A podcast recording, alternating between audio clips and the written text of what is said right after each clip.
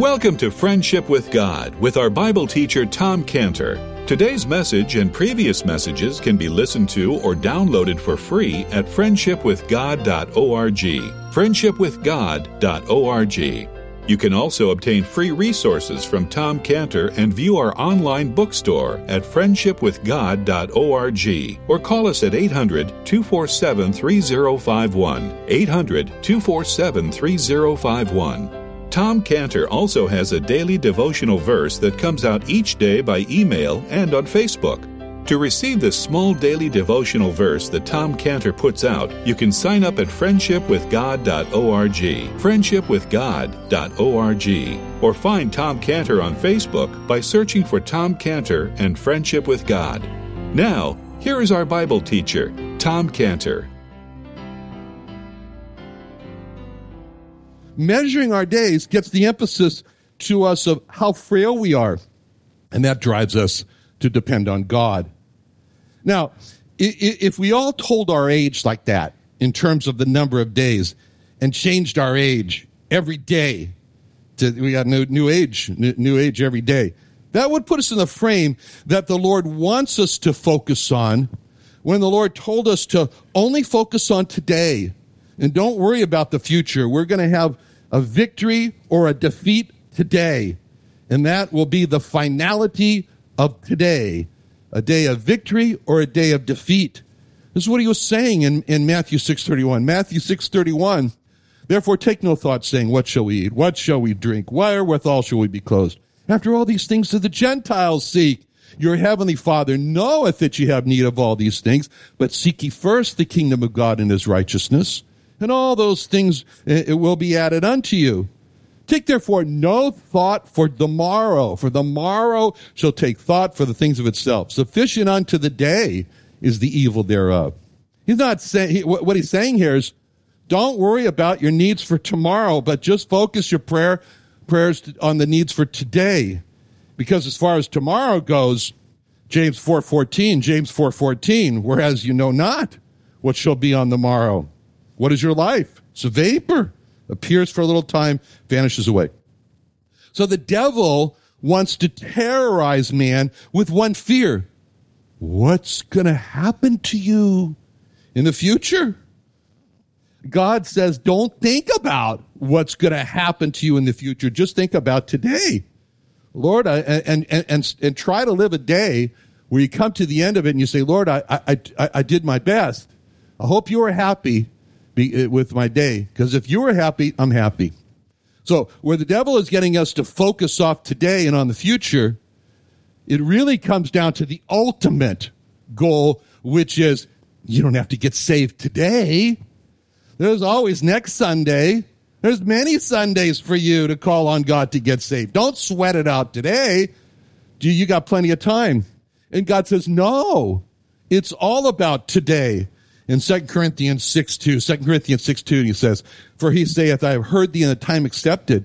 In the day of salvation have I succored or helped thee. Behold, now is the accepted time. Behold, now is the day of salvation. Salvation is not about some time in the future. Salvation is all about now, today. You know, the, the big, this is the big error of the rich man he disregarded the importance of the day when it said, when the Lord spoke a parable in Luke 12, 16, Luke 12, 16, he spake a parable unto them, saying, The ground of a certain rich man brought forth plentifully, and he thought within himself, saying, What shall I do? Because I have no room where to bestow all my fruits. He said, This will I do. I'll pull down my barns, build greater. There will I bestow all my fruits, my goods. And I will say to my soul, Soul, Thou hast much goods laid up for many years. Take thine ease, eat, drink, and be merry. But God said to him, Thou fool, this night, today, this night thy soul shall be required of thee. Then who shall those things be? His focus was on the many years that he thought he had. God's, God said to him, No, it's all about this night, this day, you're going to die.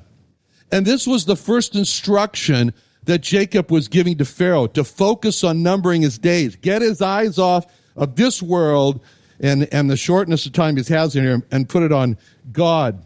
Like God told Israel in Amos 4:12, Amos 4:12. Prepare to meet thy God, O Israel. Well, how can you do that? How do you prepare to meet God? There's only one preparation. You meet God in judgment, and that's to be to be shielded from the judgment, to be covered by trusting in God's prescribed remedy for sin, prescribed his prescribed blood of the sacrifice to cover sins, the blood of the Lord Jesus. Now, Jacob gave Pharaoh a second instruction when he called his life on earth a pilgrimage. I mean, it was true that Jacob was not an Egyptian. So in that sense, he was a foreigner and he, he was an alien. But Jacob wasn't talking about that because he, he wasn't saying, well, look, you know, recently I became a pilgrim or a foreigner or an alien when I entered Egypt. But, uh, but Jacob had just come from Canaan, which was his home, homeland. That was his homeland. That was where he was born. And so Jacob was saying that it, it, he said, the days of the years of my pilgrimage. For years I've been being a pilgrim. We just came from Canaan which shows that even in his house, even in his own homeland, he was a pilgrim. In fact, what he's saying here is that there's no place on earth where I would not be a pilgrim. And so Jacob tells him, tells Pharaoh, my father was a pilgrim, Isaac. My grandfather was a pilgrim, Abraham. They never left their homeland. They were pilgrims. So he's telling him, all my fathers were pilgrims, and that's the characteristic of the people of God. That's what he's saying. They were all pilgrims. They all confessed, as Jacob is doing here. They're pilgrims. That's what it means in Hebrews 11:13. Hebrews 11:13. These all died in faith, not having received the promises, but having seen them afar off, were persuaded of them and embraced them, and confessed that they were strangers and pilgrims on the earth. On the earth. So no matter where they lived, they told everybody, I'm a stranger, I'm a pilgrim on the earth. And that was very instructive for Pharaoh. Because if there was anyone on earth who felt very comfortable and very at home on earth, it was Pharaoh with all of his servants and the opulent luxury. I mean, he had it all. So when Jacob tells Pharaoh that he's a pilgrim, is that kind of like inviting Pharaoh, you know, come and join me as a pilgrim and a stranger on earth. Now that's unbelievable that this poor man, Jacob, dependent refugee is sitting before the most powerful, richest man on earth. And he's inviting Pharaoh to turn his back on it all and become a pilgrim with him. But that was the only way that Pharaoh could be saved. And, and, and, it was to turn his back on the world and become with Jacob this pilgrim and stranger on the earth. Because God said in first, first, first John 2.15. 1 John 2.15. Love not the world, neither the things that are in the world. If any man love the world, the love of the Father is not in him. And if Pharaoh looked at Egypt all around him with all the luxurious palace and the tem- rich temples of the false gods and all their advanced sciences and arts and all their pleasure, pleasures that they had there through the sexual degradations in that place, and if Pharaoh just danced around and he said, I love Egypt, I love Egypt, I love Egypt, if he did that, I love Egypt, Pharaoh would be loving the world and the love of the Father would not be in Pharaoh. And, but Jacob didn't love the world. The world for Jacob was just a hotel. Just like a hotel. The world for Jacob, just like a hotel. He checked in, he was staying there till he moved on. And that's what it means to be a pilgrim on the earth. How strange that Jacob should want Pharaoh turn his back on everything on the world and become a, a, a pilgrim. But the point is, it was not that Jacob wanted him to do that. God wanted Pharaoh to turn his back. And God was calling Pharaoh through Jacob to turn his back on the world of Egypt. Reminds of another rich man who loved the world and the riches that he had in the world. And he found himself standing before the Lord Jesus in Matthew 19, 16, Matthew 19, 16. Behold, one came, said unto him, Good master, what good thing shall I do that I may inherit eternal life? He said unto him, Why callest thou me good? There's none good but one, that's God. If thou will enter into life, keep the commandments. He saith unto him, Which? Jesus said, No, thou shalt do no murder, thou shalt not commit adultery, shalt not steal, not bear false witness, honor thy father and mother, love the Lord, love thy neighbor as thyself.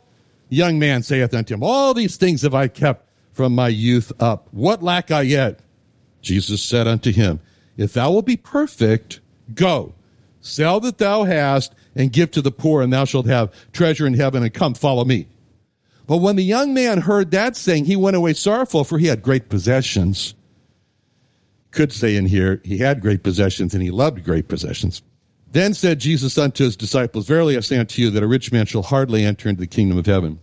Now, some people think that this means that the Lord Jesus requires everyone who's rich to sell what they have and give to the poor, but this is not the point of the passage. The point here is that the Lord Jesus had just gotten this man to see he's God. Jesus is God. And so when the man says, What good thing shall I do to, to, to gain eternal life? He's thinking the Lord's going to give him some kind of price. You know, go do this. You know, like uh, how much does it cost? And you know, how much does eternal life cost? Um, I'm rich; I can afford it. And the Lord saw this man's heart and saw that having riches was the most important thing to this man, even more important than having God. So if it came to a choice for this man of having riches or having God and eternal life, the man would choose riches. And just to reveal that love of the world, the Lord Jesus, as God, commanded him to sell his riches and follow the Lord. And he refused. Why? Because he loved the world and the riches of the world more than God. Now, again, Joseph, uh, Jacob, Jacob instructs Pharaoh here when he says about his life, few and evil have been the days of the life, the days of the years of my life. So he tells Pharaoh here that the days of the years of his life have been few. Now, when we think, like we're talking about, of expressing our age in terms of years and, and or days, and, and, and when we do think, we, so when we think about just years, for example, we try to look back over a year. Let's say I ask you now to think back, look back over 2017. What do you do? Well, the year is just a long, it's just too long for us to comprehend. So we think about, okay, the year, break it down. January, February, you know, you go down, you break it down into the months. What happened in, in January? Oh, yeah, I remember. Yeah. Well, what happened in June? Oh, yeah, I remember. What happened in October? Oh, yeah. So you break it down and you, you, and you think about what happened on a day in January, a day in June, a day in October. That's because a year is sort of a blur of 365 days. It's just too much to see at one time because the, it's the individual days we remember. And when we express our, our age in terms of days, well, I'm 24,432 years. For 432 days. Or remember what happened on the 24,409th day. we remember what happens on a particular day. We may not remember the day number, but what happened on a day. When we think of 24,432 days, we think, you know, that's really not too big a number. I can actually count to that number. I could sit down and count one, two, three. I could get to 24,432. That's scary. That all of our lives have happened within those 24,432 days. And, and they really do look like a few days. And that's what he's talking about. Now, in Jacob's case, it happens to be 47,450 days. As he looked at that number, 47,450 days, he said, Jacob looks at it and says, That's it? That's all I've lived? Just 40, 47,450 days. That's not much. That's a few number of days. So he's telling Pharaoh here, if, if, if, if I live 47,450 days, and that's a few, how many have you lived? That's even fewer. And that should cause Pharaoh to ask the all important question what should my goal be in life? I have such few days on earth. What shall I accomplish during that time? What should I give myself to, to during the few number of days I live on earth? And that's a really important question. That's a really important question for anyone who takes the time to get off the rat race of the urgent matters of the day that rob a person of reflection.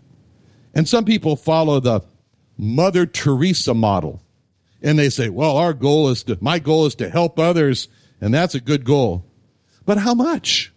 How much helping others is enough to satisfy the soul that asks the question, what is your life all about? And some people have the philanthropist model. And they say their goal in life is to make the world a better place than, than, than, than, than, than, than, than it was before they came in the few days of their life. But the world's falling apart. It's getting worse and worse. So is that really enough to satisfy the soul's desire for meaning in life? And some people just say, forget it. And they follow the you only live once model. And they say their goal in, in life is to get as much as they can in life and enjoy as much as they can in the few days of life. That's the born to be wild view of life. But there's always that one possession that's not gained. And there's that one pleasure that's not experienced. And then in the end, the question remains is that really enough to satisfy the soul's desire for real fulfillment in life? So, what's the answer to all this? What's the answer to the soul's desire for fulfilling life? This is what Jacob is saying in verse 9. He's saying, You must say no to the world and turn to God with all your heart, your soul, your mind, which means first, confess to God your personal condition of being a dirty, rotten sinner. And then accept God's remedy for sin, which is God in the person of the Lord Jesus Christ, dying for personal sins, and then start a pilgrimage that ends in the presence of the Lord Jesus for eternity. That's the only life.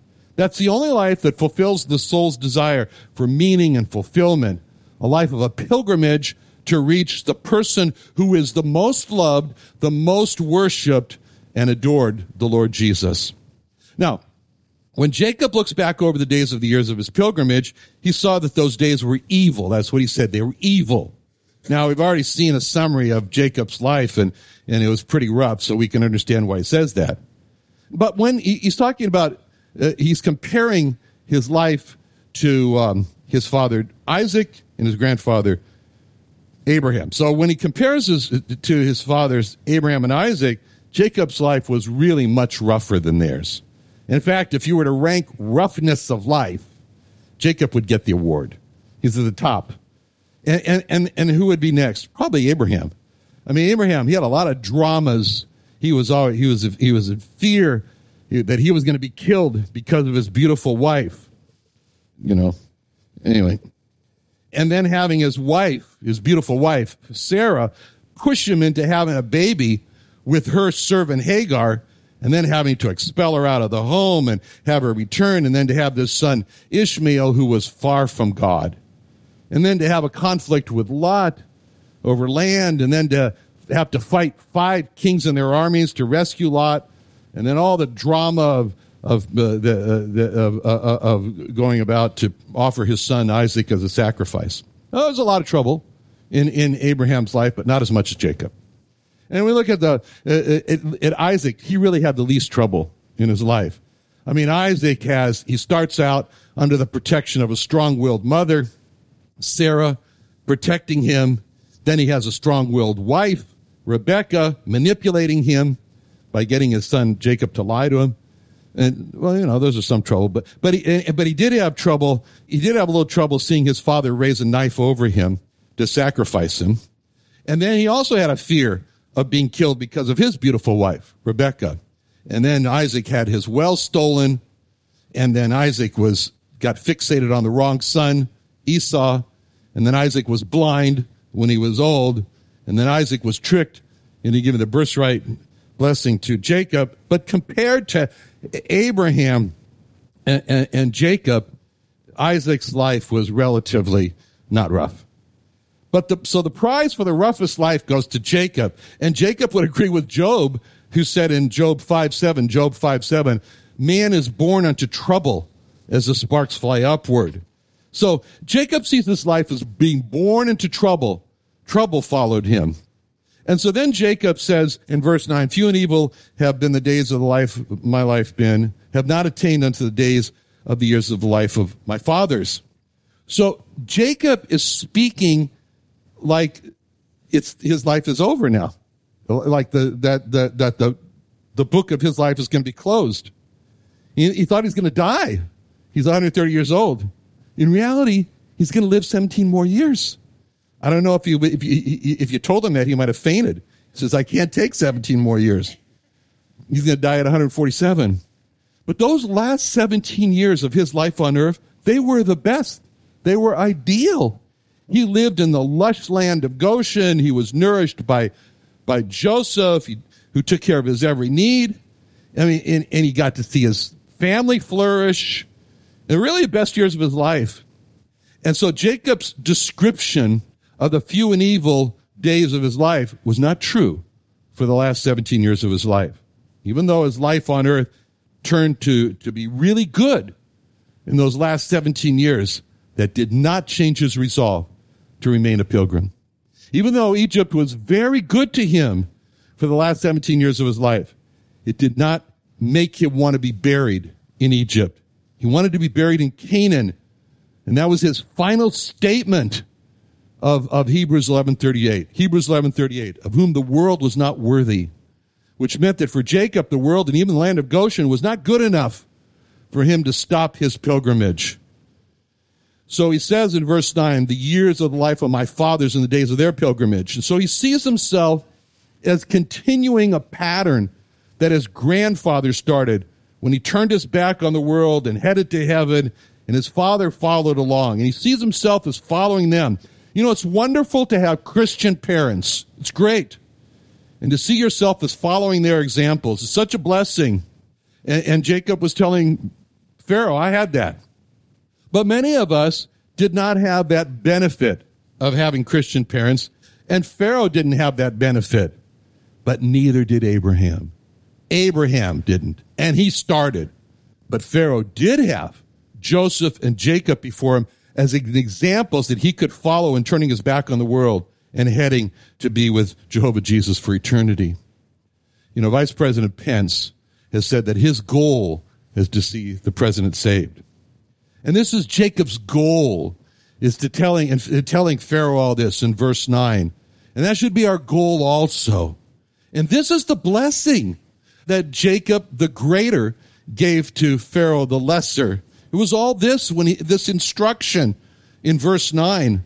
That's why it starts off by saying he blessed him. How did he bless him? Verse 9. And then verse 10 says he blessed him. How did he bless him? Verse 9. Verse 10. And Jacob blessed Pharaoh and went out from before Pharaoh. Let's pray. Father, thank you so much for helping Jacob to not neglect Pharaoh's soul and help us to follow and do the same in Jesus' name. Amen.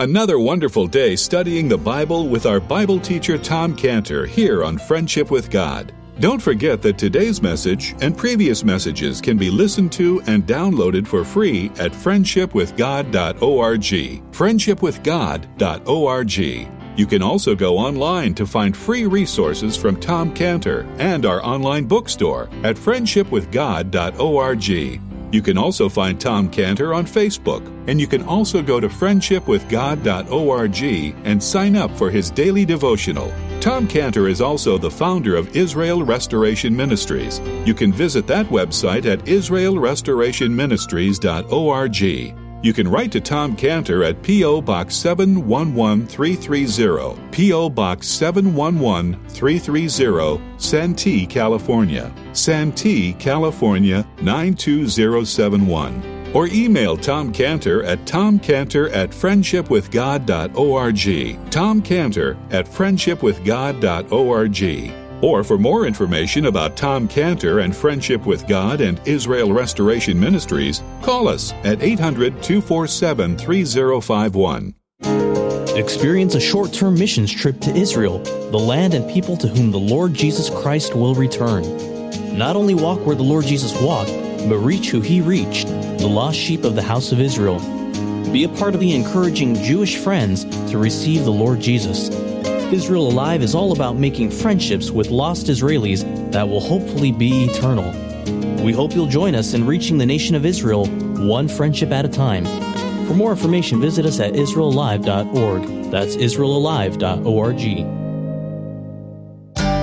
Doing Sunday nights? Join Friendship with God radio Bible teacher Tom Cantor of the Friendship with God Fellowship Church every Sunday night at 5:30 p.m. at the Creation and Earth History Museum in Santee, California. Watch and listen live around the world to Tom Cantor Sunday evening on youtube.com by searching for the Friendship with God Fellowship or by going to our homepage at friendshipwithgod.org.